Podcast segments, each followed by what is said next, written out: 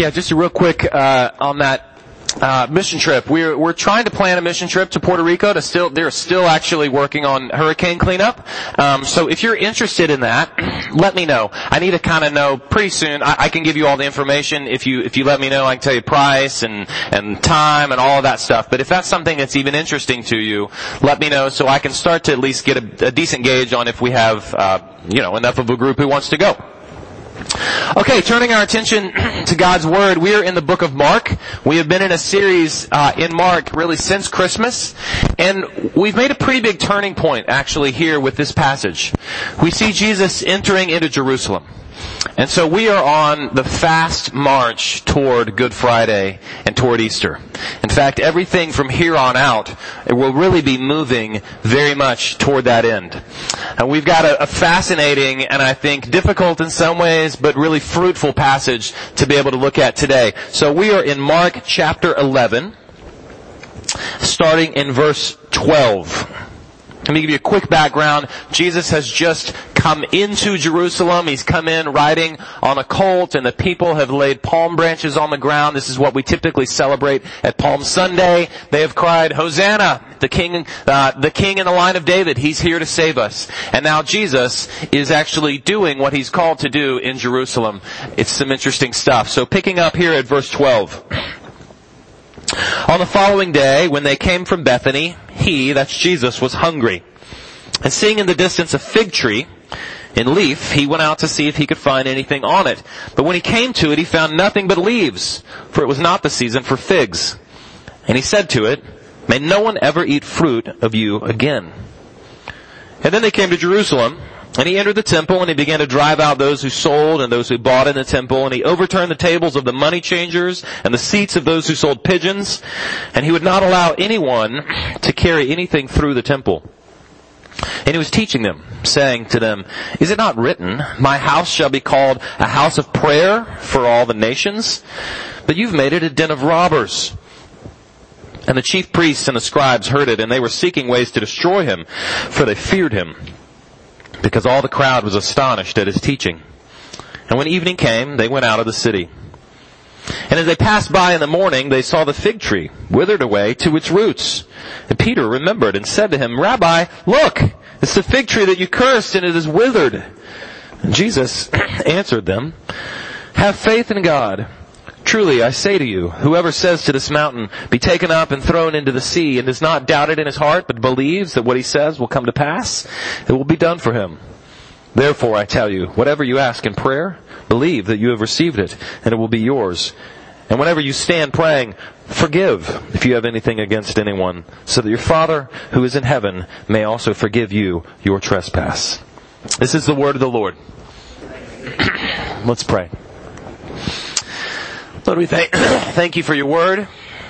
Uh, Lord, you've called us to come and not only to sing your praises, but to also be changed by that singing. And as we come in contact with your word, to be changed. As we come to your table, to be changed. As we come and witness the beauty of baptism, to be changed.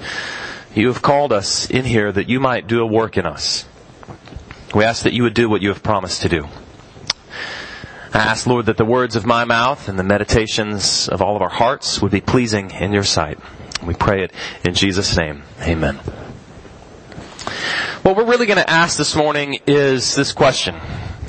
What does it mean to have a fruitful spirituality? What does it mean to have a fruitful faith? Uh, a Christian life that is pleasing to God? A Christian life that is actually satisfying and fulfilling? Something that is fruitful that is meaningful. Well, Jesus, interestingly, uh, has a lot to say about fruitfulness. In fact, all of the Bible does. If you turn to Psalm 1, the very first psalm in the Psalter, it's talking about a tree that's planted by a stream of water. If you're familiar with Psalm 1, you know that this tree that's planted by this stream, God's Word, flourishes. It bears fruit. It grows large and beautiful. Uh, we had an opportunity to see a tree like this actually uh, last weekend.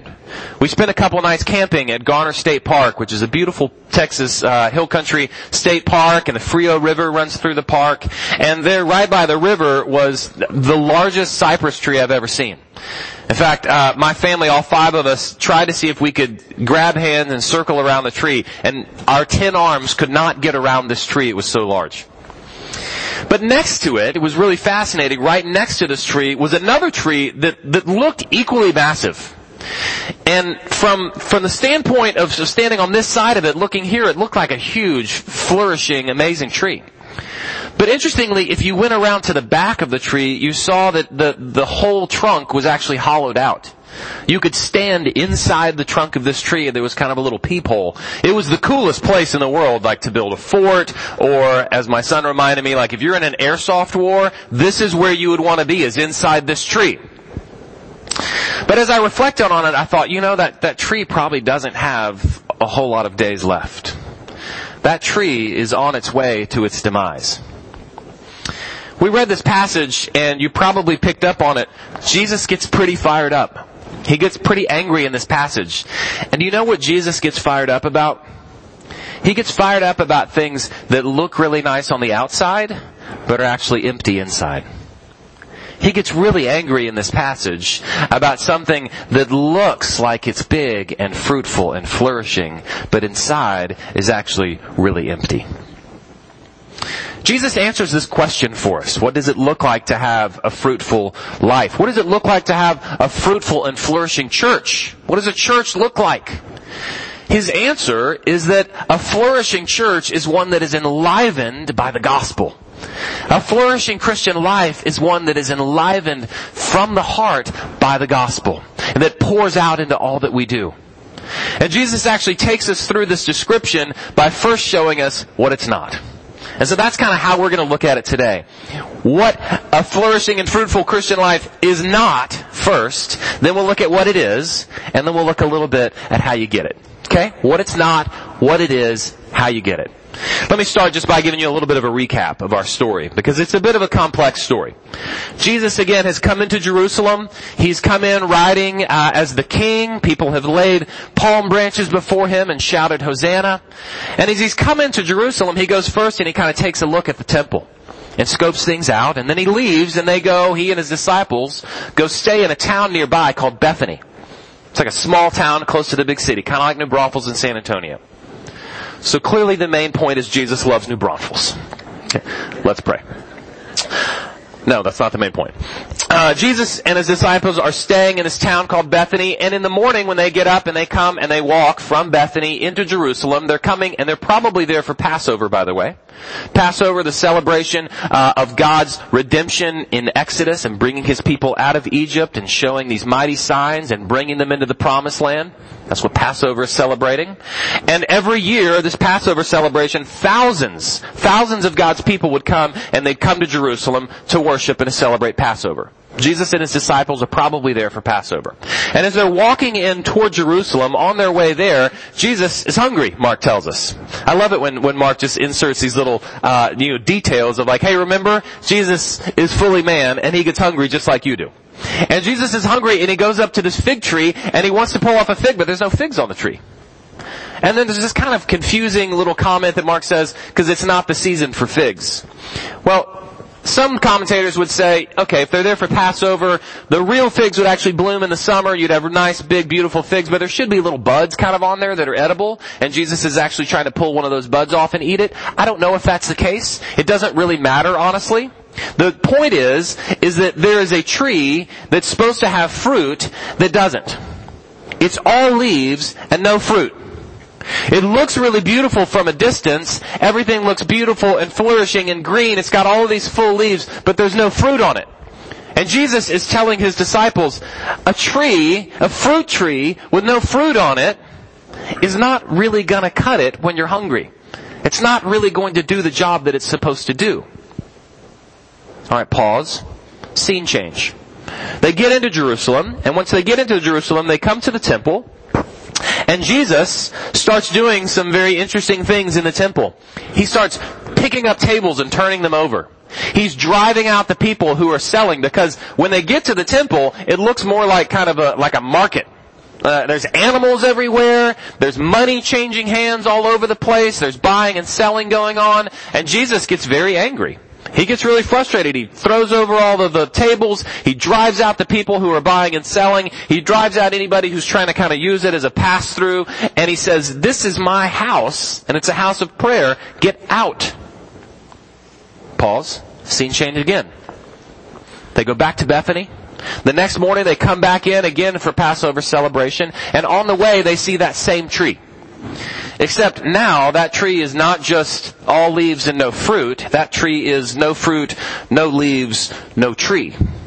It is withered and died from the inside. Mark says the roots have dried up and it's a dead tree. Just the day before it was nice and green.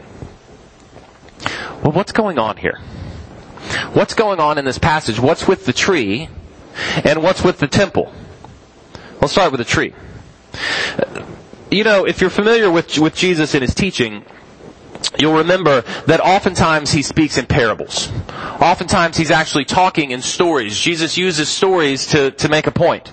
Stories that have a point that he uses for teaching. Well, what's happening actually right now is that the disciples are living inside of a parable. Jesus is acting out a real live parable. His actions are supposed to actually teach them and teach us something. And this is what he wants us to know. Is that religion that is void of the gospel, religion that is not enlivened by the gospel, is just as dead and worthless as a fruit tree with no fruit. Religion that is void of the gospel, that is not enlivened by the gospel from the heart and from the center, is just like a fruit tree that has no fruit, which by the way is just as good as dead. That's what Jesus is saying to his disciples. So then what's the deal with the temple? Why is he so frustrated? Where do we see this kind of absence of, of gospel enlivening in the temple? Well, we've got to do a little bit of background work to answer that question. So first of all, remember, Jesus comes in and he sees people buying and selling. They're selling animals and they're exchanging money. It's really not what they're doing that's that big of a deal. People are coming from all over. They're coming from all over Israel. They're coming even from out of the country. And they're coming to Passover. And they're coming oftentimes to bring a sacrifice. To bring a sacrifice that the high priest would then take and sacrifice for them as a symbol that God is cleansing them of their sins. Remember, they're celebrating God's great redemption. His exodus uh, of them, of His people out of Egypt. His giving Himself to them. And they're celebrating these things. Well, if you're coming from thousands of miles or hundreds of miles away, you probably don't want to come with your own sheep. Or if you're poor, with your own birds that you've got in a cage that you're going to sacrifice. And so oftentimes people would come and they would buy those animals there in Jerusalem that they would use for sacrifice. And because, uh, because of the world that they lived in, uh, there's a lot of different kind of currency. You, excuse me. You also needed to have somebody there that could exchange kind of the coins. You're bringing this kind of money. I've got, we need this kind of money. There needs to be an exchange. So what was going on actually wasn't that big of a deal. People were buying animals to be able to sacrifice them, and they had to oftentimes exchange money. It was the place that they were doing it that was the problem. There was a place that was marked out for this. It was on the Mount of Olives. It was close by the temple. It was a great place for, for this kind of market, for all of this stuff to happen. But where they were doing it was in what's called the court of the Gentiles. The temple, a big building that had big kind of outside walls and the biggest kind of area outside, the biggest court outside the temple was called the court of the Gentiles. It was the place that those who weren't Jews could actually come and pray and seek the Lord. They could actually come and pray and investigate those who were wondering, you know, who is this God of the Hebrews? He seems to be pretty cool. Something seems to be very interesting here. I wonder what it is. And they could actually come and seek the Lord there. And they could pray. In fact, sorry. What Jesus actually says uh, to the Pharisees or to the scribes here is interesting. But what he, because what he says is you've made uh, this, you know, this is supposed to be called a house of prayer for all nations. Well, he's quoting from Isaiah 56. If you've got a Bible, flip over there with me. Isaiah 56. If you don't, you're welcome to just, to just listen. But I want you to hear the way that Isaiah talks about the nations. About those who are not, uh, who are not Jewish. Listen, just listen here, starting in verse 3. Let not the foreigner who has joined himself to the Lord say, the Lord will surely separate me from his people. And let not the eunuch say, behold, I am a dry tree. Interesting illusion as well. For thus says the Lord, to the eunuchs who keep my Sabbaths and who choose the things that please me and hold fast to my covenant, I will give in my house and within my walls a monument and a name better than the sons and the daughters. I will give them an everlasting name that shall not be cut off. And the foreigners who join themselves to the Lord to minister to Him, to love the name of the Lord, and to be His servants, everyone who keeps the Sabbath and does not profane it, those who hold fast to my covenant, these I will bring to my holy mountain and make them joyful in my house of prayer. Their burnt offerings and their sacrifices will be accepted on my altar, for my house shall be called a house of prayer for all peoples. See, the job of God's people then and the job of God's people now is to both move toward and attract those who are outside. That's always been the case. God has made human beings to reflect His glory in the world. God made His people. He called Abraham and said, I'm going to make you into a nation that blesses others. He told Israel that they were going to be a kingdom of priests. Jesus has told us that we are to be a light to the world, that we are to go out and to make disciples. That is the job of God's people. To bring in others. And so it wasn't actually the things that uh, that the religious leaders had established there in that time that was the wrong that was the wrong thing to do. It was what they had displaced. They had brought all of the activity of religion into the place where the Gentiles were supposed to be able to come and seek the Lord. And they had just displaced them, kind of saying, we, we have no more room for you. We have no more place for you. That's fascinating. There's a connection between the way that we actually reach out to others and what we think about our own hearts. Our call to worship this morning was from Deuteronomy 10. I want to read you a little bit more of Deuteronomy 10. You don't have to turn there if you don't want, but just listen here.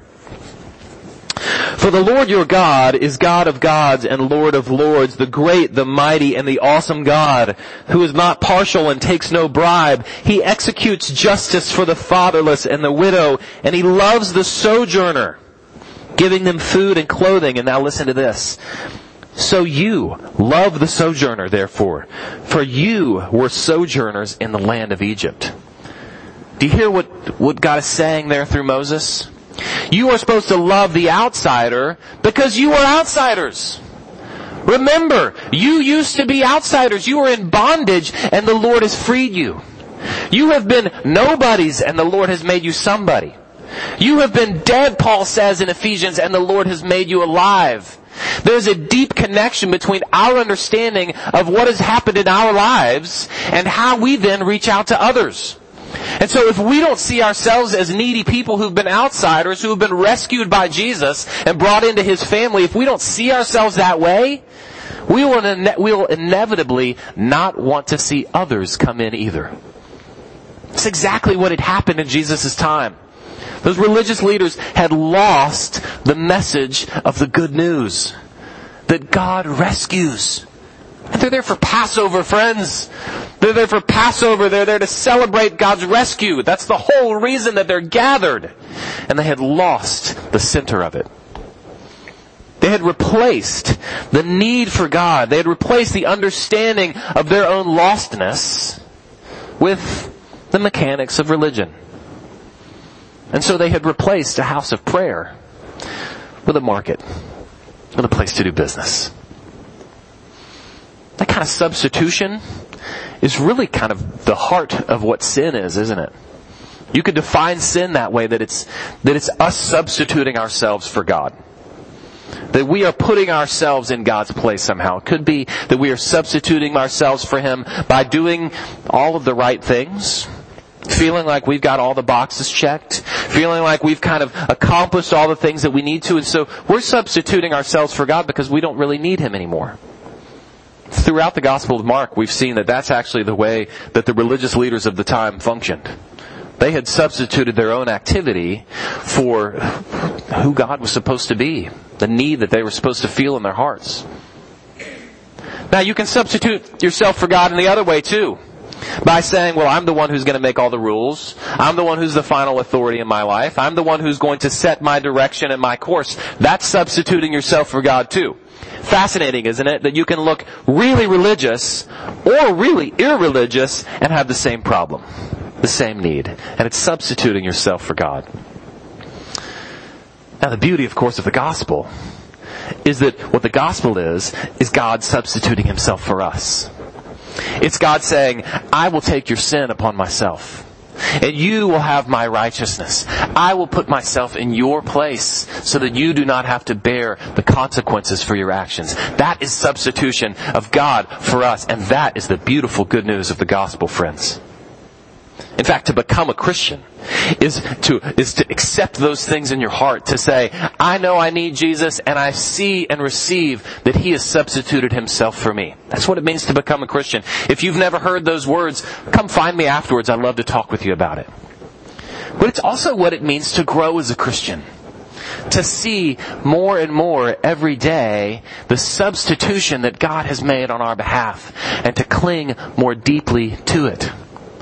That is a heart that is enlivened by the gospel, and that is a life that is powered by that gospel fuel. Alright, we've, we, have we have seen now what it's not. We've seen what, what fruitful, faithful Christian living in the fruitful church, we've seen what it's not. Let, us talk just a minute about what it is. And, and here's the word that I'm gonna, that I'm gonna use. It's a very simple word that's very powerful. And it's just this. It's growth fruitful, faithful, meaningful Christian faith and a church that reflects those things should be marked by growth. Marked by the Spirit being at work in our hearts and that actually pouring out in fruit in us. So if you are an angry person, at some point the people around you should be saying, you know, he's just not as angry as he used to be. I don't have to tiptoe around him like I used to. I don't have to kind of try and always figure out what his mood is and how I'm going to navigate that. He's just softer, easy to be around. Something must be going on in his heart. If you're a detached person, at some point in your life, the people around you should be saying, you know what? Dad's just a little more available these days. he's more emotionally available. I can actually say things to him that I, that I used to not be able to say. Something must be going on in his heart. If you are a self-centered person, the people around you should at some time be saying, you know what? She actually listens more than she used to. She doesn't talk over me like she used to do. Something must be going on in her heart. Something must be happening. And friends, if you're a Christian, the people that are around you, your neighbors, your friends, they should be saying, you know, there's something about this family that I just can't get my hands around. Because they, they love each other well, they love me well, they do so in a way that oftentimes put them, puts them at risk. I'm having a hard time putting them in a box. They don't really fit kind of what my culture says you're supposed to be, and they don't really fit what I think kind of, you know, a Christian is supposed to be. I don't really know what to do with them, but I'm intrigued. And so maybe this Jesus that they worship is worth me investigating. That's growth in us. Now let me just say, it doesn't happen overnight. Okay? You don't get a cypress tree that you can't get your arms around. Uh, you don't get that overnight. it happens over a long, long time. The Lord works on us, and He changes us. And so it's helpful even to think back on your life and to look back in five and ten and fifteen year chunks and say, what has the Lord been doing? How has He been changing me? How is He growing me? Alright, that's what it is. We're gonna close just quickly with how you get there how you do it. So we've seen what it's not, now what it is, then what it is, now how do you get it? Well, this is really the way that Jesus answers his disciples in the last few verses is where we're going to get these things. Now, off the cuff, this actually kind of sounds like a non sequitur. Jesus has, has really proclaimed this, this incredible parable and he's, he's, uh, he's cast, you know, condemnation really on the temple and then he just talks to his disciples about faith and prayer and all these things. What's going on? Well, I think Jesus is actually telling us how to get to that fruitful faith. He's giving us some of the components. And I'm going to summarize it in four ways and then we're going to close. Uh, this is what he says, is that step one is actually uh, trust in a trustworthy God. And then pray and do so together. Uh, forgive one another and celebrate God's forgiveness. Let's go through those really quick. Uh, trust in a trustworthy God. The first thing in verse 22 that's out of Jesus' mouth when they kind of are, the disciples are wondering what in the world is going on here, and Jesus says, have faith in God. Now that sounds really simple, but again, oftentimes it's the simple things that are the hardest for us to put in place. Jesus says at the heart of it, at the heart of you becoming fruitful is actually faith in God. Now I love the way that Greek works because oftentimes you're not sure exactly how to translate it. Uh, this text and the New Testament was written in Greek, and one of the ways that you could actually translate this uh, this phrase one way is you can say have faith in God. Another way is that you could actually say hold on to the faithfulness of God. I like that a lot. Hold on to the faithfulness of God. This is a God who has shown himself to be faithful, who has shown himself to be trustworthy, that over and over and over as his people have left and failed and rejected, he has continually come to them and chased them down and said, I am steadfast. I am trustworthy. Cling to me. That's the foundation for us. That's the great step one. Trust, deep trust in a very trustworthy God. How about the second one? Another simple one. Pray. Enter into discussion with your Father. The beauty that we've been able to proclaim in baptism and throughout the service is that God really is a good Father. That He has called us to be His children. And like any good father, he wants us to come to him, to talk to him, to gather close to him, and he wants to give us good things. Now, these verses can sometimes be misinterpreted. That Jesus is basically saying, whatever you want and whatever you ask for, God's going to give it to you. Like God is some vending machine in the sky that we just get to kind of put in our request. That's not what's going on here. Jesus is not saying name it and claim it. What he is saying is that God delights in giving good things to his children. See, it would be actually bad parenting if a father gave everything that a petulant child asked for. That's actually bad parenting. What is good parenting is a father who loves his child who wants his child to draw near him and who delights in giving him or her good things. So pray and ask and do it together. Another fun thing that's hidden in the Greek here is that all of these things are actually, they're, they're communal. So it's, it's y'all pray. If the Bible were just written in Texan, it'd be a lot easier, wouldn't it? Y'all pray. Do it together. You get a great glimpse of that in Acts 2 when you see the new church. They're gathering together and they're sharing their lives together and guess what they're doing? They're praying together all the time. Here's the third thing. Forgive one another. A fruitful church and a faithful church is a place where forgiveness just kind of hangs in the air. It is just the air that we breathe is forgiveness. There's a way of the world that says, listen, if there's ever conflict or division, what you need to do is kind of gather the troops on your side and get ready for battle. Find the folks that you can kind of get to support you and get ready and geared up for battle because it's, you gotta get ready for a fight. That is antithetical to the Bible's message. What Jesus says here is actually faithfulness, fruitfulness, uh, flourishing Christian life is free forgiveness. It is forgiveness that is freely asked for and freely given. It is an environment in which people are forgiving them, forgiving one another, oftentimes in very difficult ways. And then finally, it's this. The reason that we can forgive one another is that we are celebrating God's forgiveness. I love that Jesus lands here and ends here because it really is the most important. If you want a heart and a life and a church that is enlivened by the gospel, then celebrate God's forgiveness. Preach the gospel to yourself every day. Get up in the morning and tell yourself, Jesus has forgiven me. He loves me and cares for me not because of what I have done, but just because He is loving and gracious. That is the good news that our hearts sometimes have a hard time hearing.